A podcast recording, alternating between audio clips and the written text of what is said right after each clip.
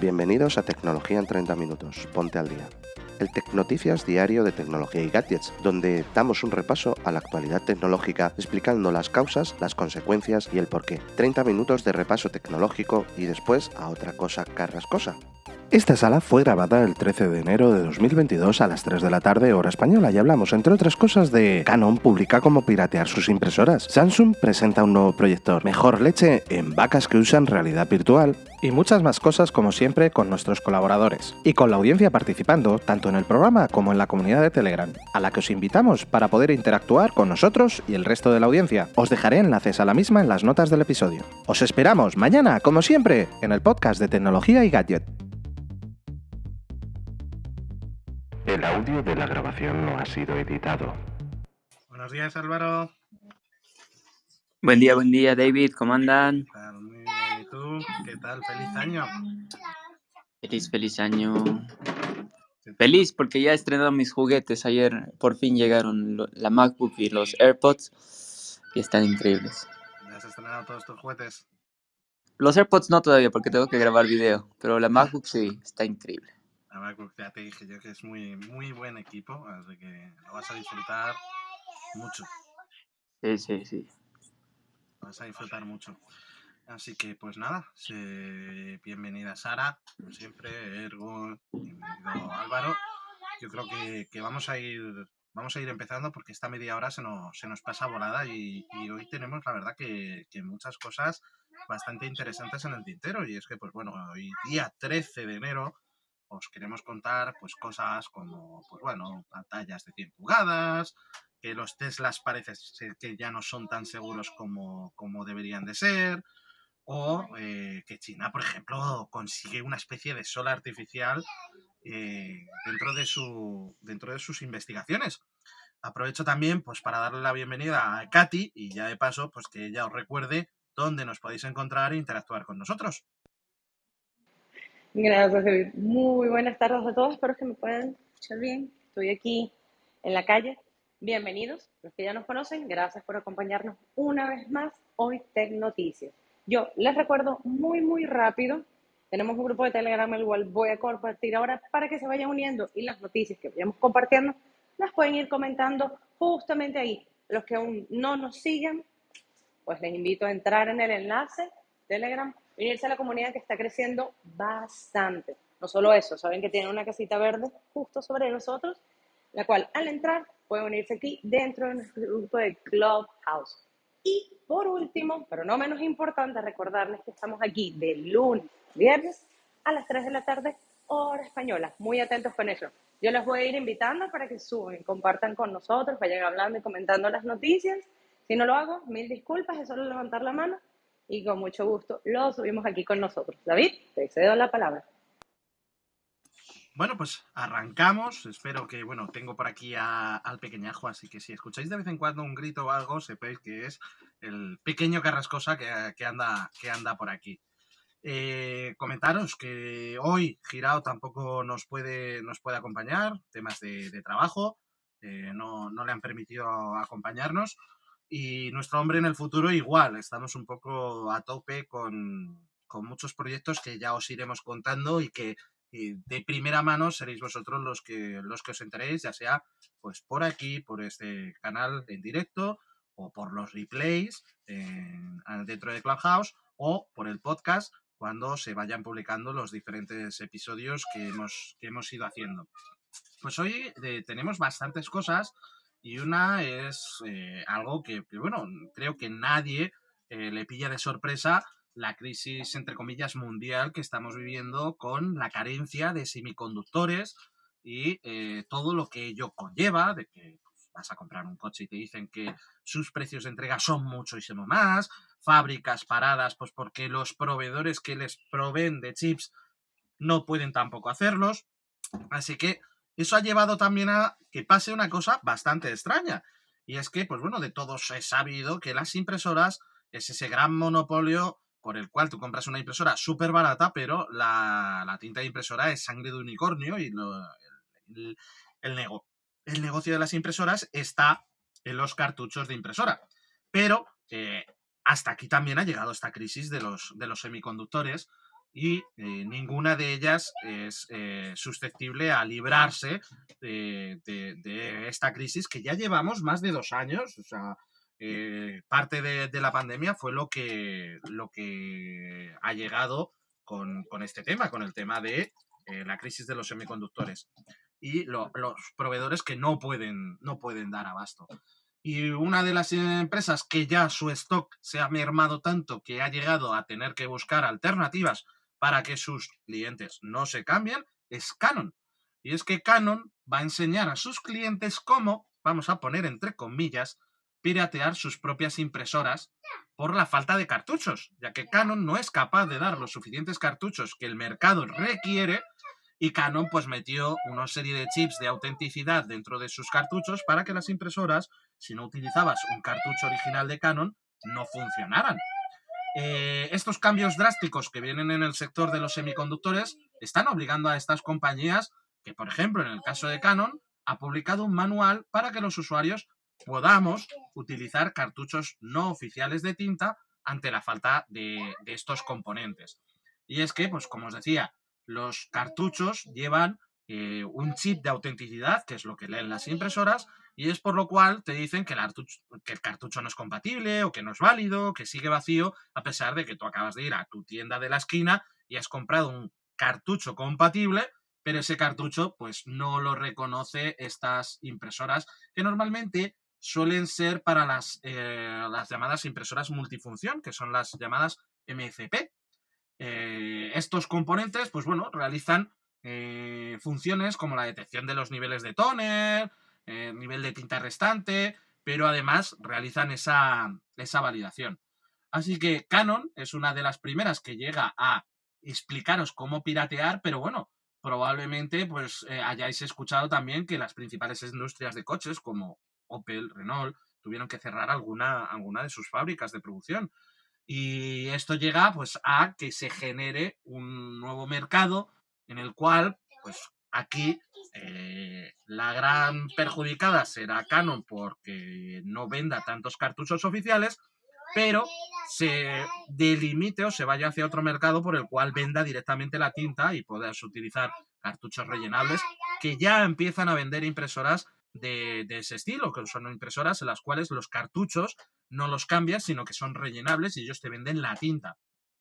Canon llevaba muchos años luchando contra los recambios no originales, imponiendo todo tipo de pegas. También es cierto que Canon es una de las empresas en las cuales los cartuchos son de los más baratos, porque eh, normalmente el cartucho de Canon no lleva el cabezal incluido en casi todas sus impresoras.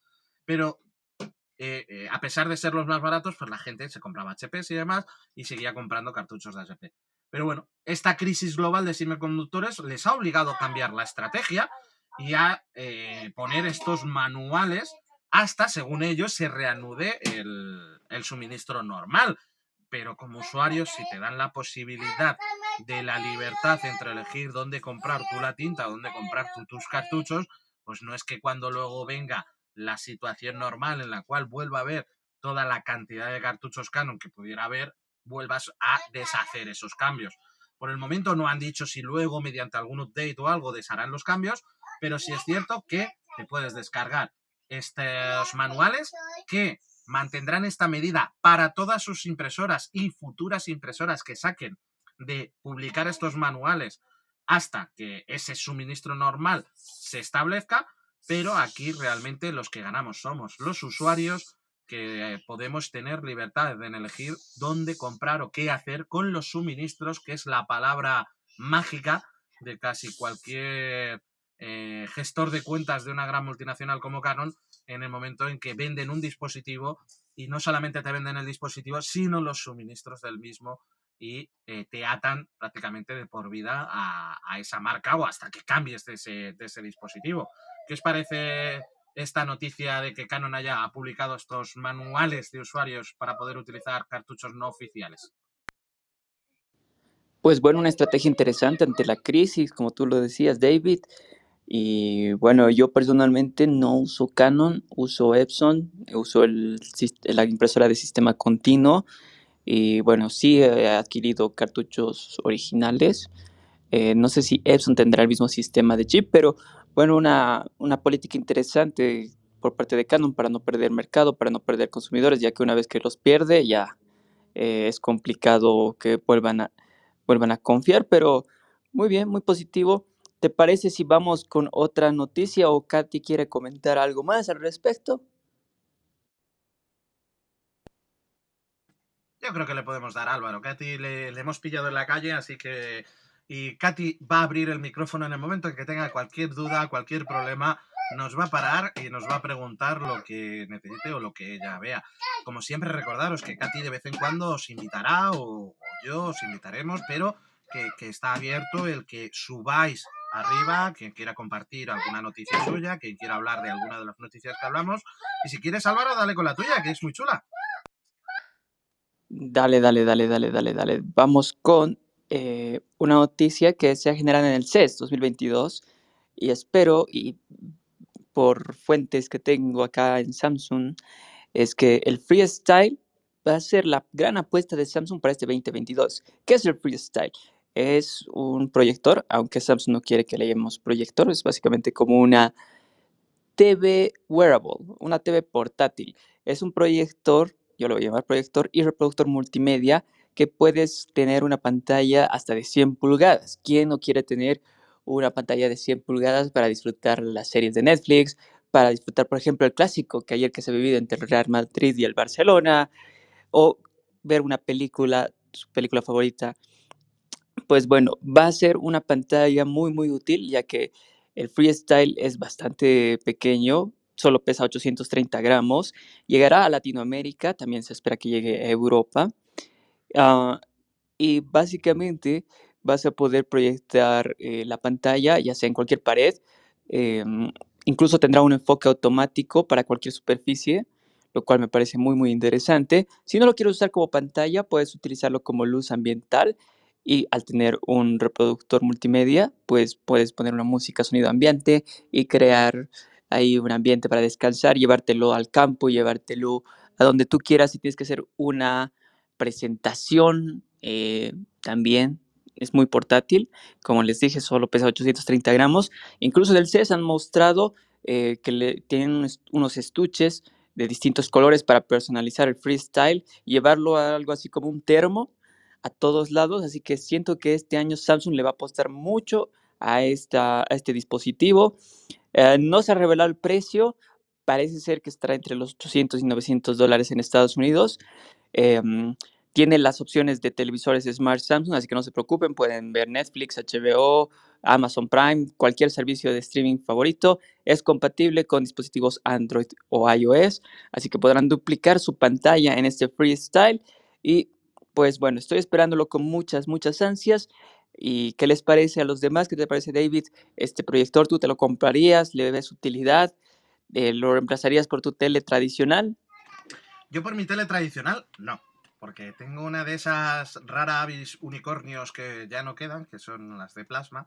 Eh, esos tenían resoluciones increíbles hace 20.000 años. Ahora cuando todo el mundo habla de 4K, yo no tengo píxeles. Así que no lo cambiaría por mi tele tradicional, pero sí es cierto que es un dispositivo que me gusta mucho, sobre todo porque yo tenía un proyector que no he podido poner en mi casa.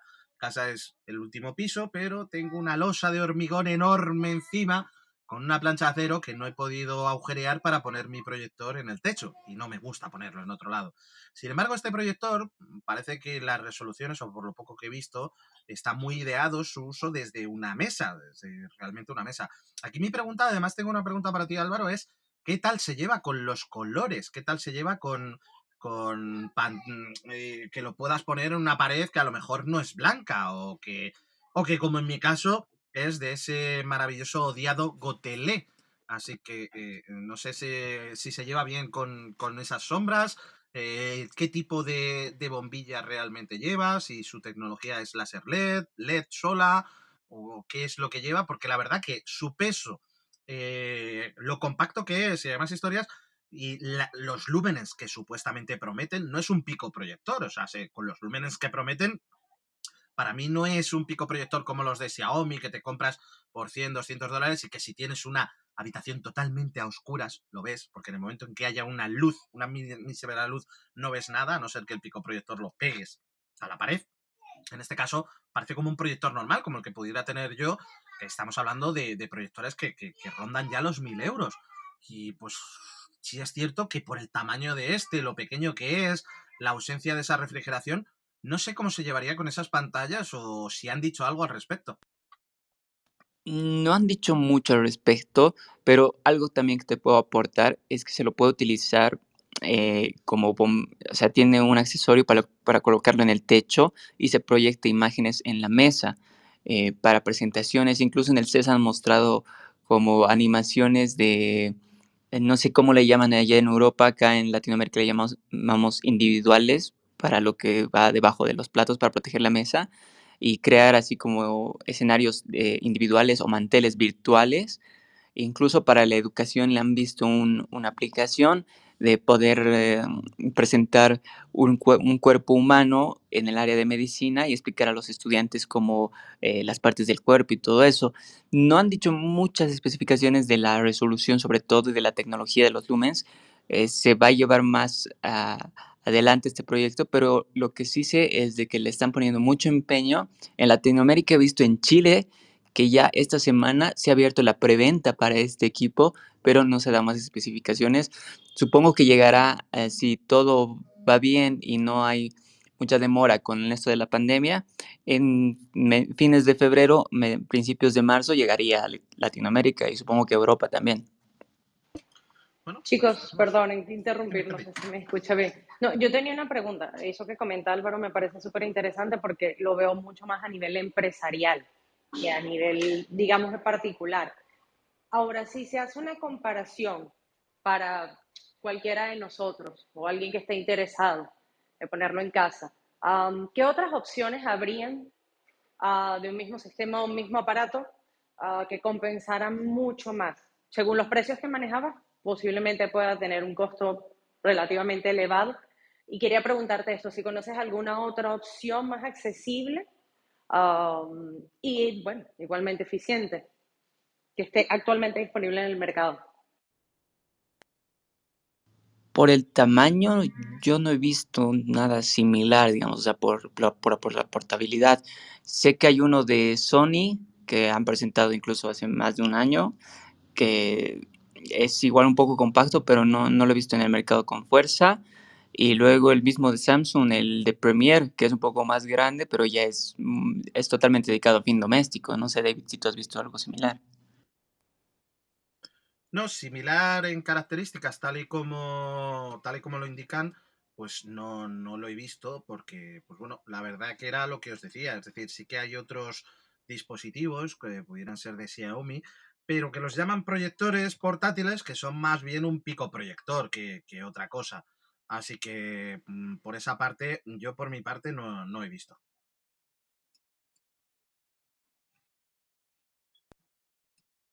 Pero bueno, habrá que esperar, habrá que esperar. Samsung nos traerá noticias. Espero probarlo y darles mis primeras impresiones. Eh, sí nos han asegurado de que va a llegar. Y bueno, este año, además de, de esa pantalla, Samsung está apostando igual a monitores. Ha presentado un nuevo monitor, el Odyssey Arc, que más adelante les en, las próximas ediciones les voy a traer más detalles. El de Frame, que ya conocen muchos, que eh, en la edición 2022 ha solucionado un problema de que muchos usuarios se quejaban que reflejaba la luz, que a veces le entraba la luz y ya no le daba el aspecto de marco y ahora todas sus eh, pantallas les han puesto como una capa mate, lo cual elimina que haya el brillo de la, de la luz natural y de el efecto como cuadro es impresionante. También los precios de esas teles son impresionantes, pero yo creo que con el, con el paso del tiempo esas tecnologías se van a abaratar. David, ¿tienes alguna noticia más de para comentarnos? Pues sí, yo os iba a hablar hoy de, de algo que vamos a poner por el momento entre comillas, siempre que os hablamos de brechas de seguridad o que alguien dice que ha pirateado algo o que tiene algo, siempre se suele poner entre comillas, porque bueno, eh, gente que piratea cuentas y que directamente lo que ha hecho ha sido comprarse una lista de, correos en dark web y los, los intenta revender, pues hay, hay muchos. Pero en este caso es un hacker que asegura haber encontrado una vulnerabilidad en el software de los Tesla que le daría acceso completo a todas las unidades de Tesla. Eh, este investigador aseguró que ya tuvo acceso a 20 Teslas en diferentes partes del mundo. Este hacker pues, asegura tener esta, esta vulnerabilidad que le permitiría el acceso completo a la flota entera de, Tesla en el mundo eh, debido a esta vulnerabilidad en los vehículos. Que realmente, pues según él, David Colomo es el nombre de este investigador, eh, dice que ya tuvo acceso a 20 Teslas en 10 países distintos. Tesla ni lo ha confirmado ni lo ha desmentido en una entrevista que, se ha hecho desde Bloomberg, pero eh, Colombo le ha comentado al, al mismo medio, a Bloomberg, que estaba ya en contacto con el fabricante de automóviles sobre este fallo de seguridad para trabajar en conjunto con ellos. Os recuerdo que Tesla tiene un premio de que si alguien encuentra o es capaz de piratear uno de sus coches, le paga un millón de dólares. Cosa que me parece hasta poco si, alguien encuentra una vulnerabilidad que puedas acceder a, los coches de Tesla de manera no autorizada. Eh, según el hacker, que bueno, se apresuró a, aclarar en, un tuit, estuvo, eh, ha sido bastante movido durante estos días, en un tuit aseguró que esta vulnerabilidad no es realmente de Tesla, sino que es culpa de los dueños de esos, de esos vehículos. Tampoco aclara por qué es culpa de, los dueños. Según dice, es un problema con el modo centinela y descubrió cómo eh, desactivar este modo centinela, una característica de seguridad de, de, los Tesla que lo que te permite es ver todas las, cámaras, que la multitud de cámaras que tiene el vehículo para estar atento a lo que pueda pasar, además de poder abrir puertas, ventanas y una serie de cosas, eh, pues también afirmó que pudo iniciar la conducción sin llave, eh, iniciarla, que no eh, conducirlo realmente, es decir, podía activar el coche para que se condujera. Si potencialmente podía desbloquear las puertas y comenzar a conducir los Tesla afectados pero eh, no dar un paseo con ellos. Es decir, no podía, como quien está jugando al Mario Kart, eh, ponerse a jugar con los diferentes Teslas del mundo. Sin embargo, lo que podía hacer es abrirle las puertas y activar para que alguien se sentara en el volante y pudiera conducirlos según él. Volvemos a decir que estos son según palabras de David Colomo y que se le ha preguntado a Tesla y todavía ni ha eh, confirmado ni desmentido nada. En un principio, según este investigador, le parece imposible el que realmente tome el control de, un vehículo que ya está funcionando. Según palabras de, de David Colomo, dice, no puedo intervenir con alguien que conduce, aparte de subirle la música o darle las luces intermitentes. Ni tampoco puede conducir estos vehículos de forma remota, escribía en su Twitter. Mm, por lo visto, se espera una actualización de seguridad por parte de Tesla, es lo único que ha dicho, es lo único que ha dicho Tesla en los siguientes días, pero que eh, David Colomo ha dicho que intentaría promocionar o publicar un artículo detallado con mayor información siempre y cuando Tesla ya hubiera eh, eh, publicado o actualizado sus vehículos, ya que la intención de esta persona no es el ser malo contra Tesla, sino el mejorar la seguridad de eh, los dispositivos electrónicos. Como siempre digo, entre comillas, esto es lo que dice él, pero no lo sabemos si es real o no es real. David, yo les tengo una pregunta. Ah, bueno, más que todo por curiosidad. ¿Cuántas empresas ah, hacen eso que, hace Tesla? Es decir, ah, que por cada, digamos, bug encontrado pagan una cierta cantidad de dinero. De manera pública, pocas empresas lo, hacen.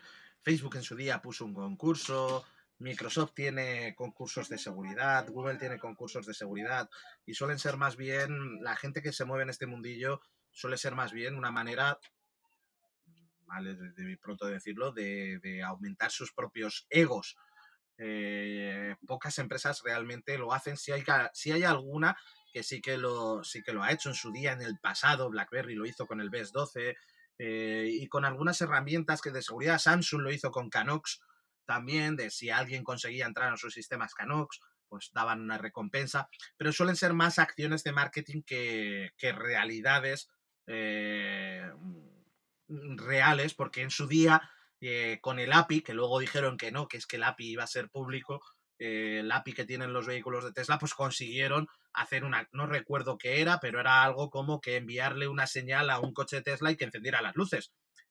¿Considerar que eso es un hackeo o no?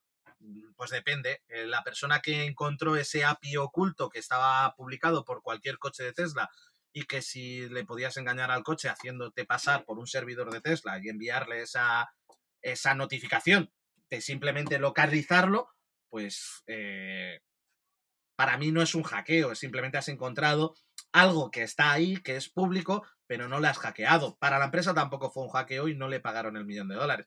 Para mucha gente en el mundo de la seguridad dijeron que sí, que le tendrían que haber pagado el millón de dólares porque encontró algo que no debería de poder hacer la, gente por fuera. Pero no hay muchas empresas, Katy, que realmente hagan esto de directamente o abiertamente decir, oye, mira, si me rompes el sistema, te doy una pasta. En su día, no sé si seguirá abierto. Pavel Durov, el creador de, Telegram, hizo lo mismo con el protocolo MT-Proto y por el momento nadie ha conseguido romper el protocolo MT-Proto y sí que hay un montón de proyectos y de equipos que trabajan para intentar romper ese, ese protocolo. Son formas de conseguir una auditoría, permitirme la palabra, de gratis. Porque realmente estas auditorías valen más eh, que de un millón de dólares que le podrían dar a la persona que encontrará un fallo de seguridad en, los sistemas de Tesla o en la infraestructura de Tesla. Que ojo, esta persona dice que no es en la infraestructura de Tesla, sino en cómo configuran los usuarios sus coches. De hecho, lo preguntaba, entre otras cosas, era precisamente por eso. Eh, tengo entendido que el mercado como tal, ah, con todo lo que tiene que ver con el mercado de tecnología, IT, etcétera, es bastante complicado encontrar ah, quien quiera trabajar para una empresa Ah, y realizar, por ejemplo, este tipo de trabajo. Un poco difícil, la gran mayoría prefiere trabajar ah, por cuenta propia, etcétera. Y, y, a nivel económico, mm, quería precisamente también saber eso, si compensaba o no lo que se estaría pagando en compensación a, por ejemplo, contratarlo y a tenerlo como parte del equipo, considerando precisamente lo, lo que, digamos, descubrió suelen ser de los perfiles más caros que, hay ahora mismo dentro del mundo de, la informática, los expertos reales o los investigadores de seguridad, que no expertos en seguridad, sino investigadores en seguridad. Suelen ser gente que directamente no conoce el sistema y simplemente conoce técnicas y aplica esas técnicas sobre ciertos sistemas para encontrar agujeros. Eh, recordaros que eh, un investigador de seguridad solo tiene que encontrar un agujero, el responsable de seguridad de la empresa, en este caso de Tesla, tiene que salvaguardar todos los agujeros. Al que quiere hacer el mal con encontrar un solito agujero, uno solito, ya, ya ha hecho todo. Así que son personas muy, muy bien pagadas por norma general, si realmente lo valen. También hay muy poquitos, se conocen entre todos y salvo unos cuantos que trabajen para unas empresas en concreto muy, muy, muy bien pagados, casi todos los demás suelen tener su propio negocio eh, por fuera de consultoría de seguridad o sus propias empresas de consultoría de seguridad. Así que si queréis, después de esta mm, noticia con, pongámosla entre comillas, sobre que un hacker afirma tener el control de los Teslas, cosa que yo lo pongo en duda, pero bueno, él lo afirma, veremos a ver ese documento si realmente luego era verdad o podía o no podía, veremos a ver qué, realmente ha encontrado, qué no ha encontrado, eh, fuera parte de poder encender luces o no encender luces. Me voy con una un poquito más eh, curiosa, y es que, pues bueno, em, un ganadero de Turquía eh, se ha hecho noticia tras revelar qué es lo que hacía con sus vacas. Y es que pensamos en la tecnología siempre para nosotros, eh, para nuestro uso y disfrute, para la explotación de contenidos por nuestra parte, pero, pues bueno, este ganadero tiene a sus vacas encerradas por el frío y lo que hace es que le ponen unas gafas de realidad virtual para que observen el campo verde en medio del verano. Y con eso, este ganadero lo que consigue es que sus vacas produzcan más leche. El informe llega del medio local Anadolu Hansi y el granjero se llama Iset Kokak, que compró unas gafas de realidad virtual para engañar a sus animales durante el invierno y que cuando las vacas quedan en el interior de la granja por bajas temperaturas del país. Así que, pues bueno, les pone estas gafas de realidad virtual mientras se encuentran encerradas, dándoles imágenes de un campo veraniego, con el fin de engañarlas entre comillas y alegrarlas entre comillas. Esta técnica no es nueva, realmente ya fue probada en Rusia durante el 2019, cuando un estudio eh, proponía el estado emocional de las vacas que podía influir notablemente sobre la calidad del producto que, entregan o que se obtiene de ellas. Eh, bueno, prueba de esto son los mensajes, el acompañamiento musical de algunas granjas, de algún tipo de carne que hablamos, eh, por ejemplo, la carne de Kobe. Pues bueno, están en este caso, este granjero ha visto que sus resultados son positivos ya que han pasado de 22 a 27 litros de leche al día las vacas que tenían las gafas puestas frente a las vacas que no tenían las gafas puestas. Este ver el pasto verde pues les da un impulso emocional que al final pues ha hecho que este granjero Kodak quiera eh, comprar 10 equipos más de realidad virtual para ir empezando a ponérselo al resto de sus vacas y mejorar su producción. ¿Qué os parece esta técnica de usar las gafas de realidad aumentada? grande, el granjero grande. Estuvo brutal. De hecho, les voy a contar. las vacas son, bueno, o la vaca como tal es mi animal favorito, mi animal preferido en todo el mundo mundial, el universo universal. Me encantan.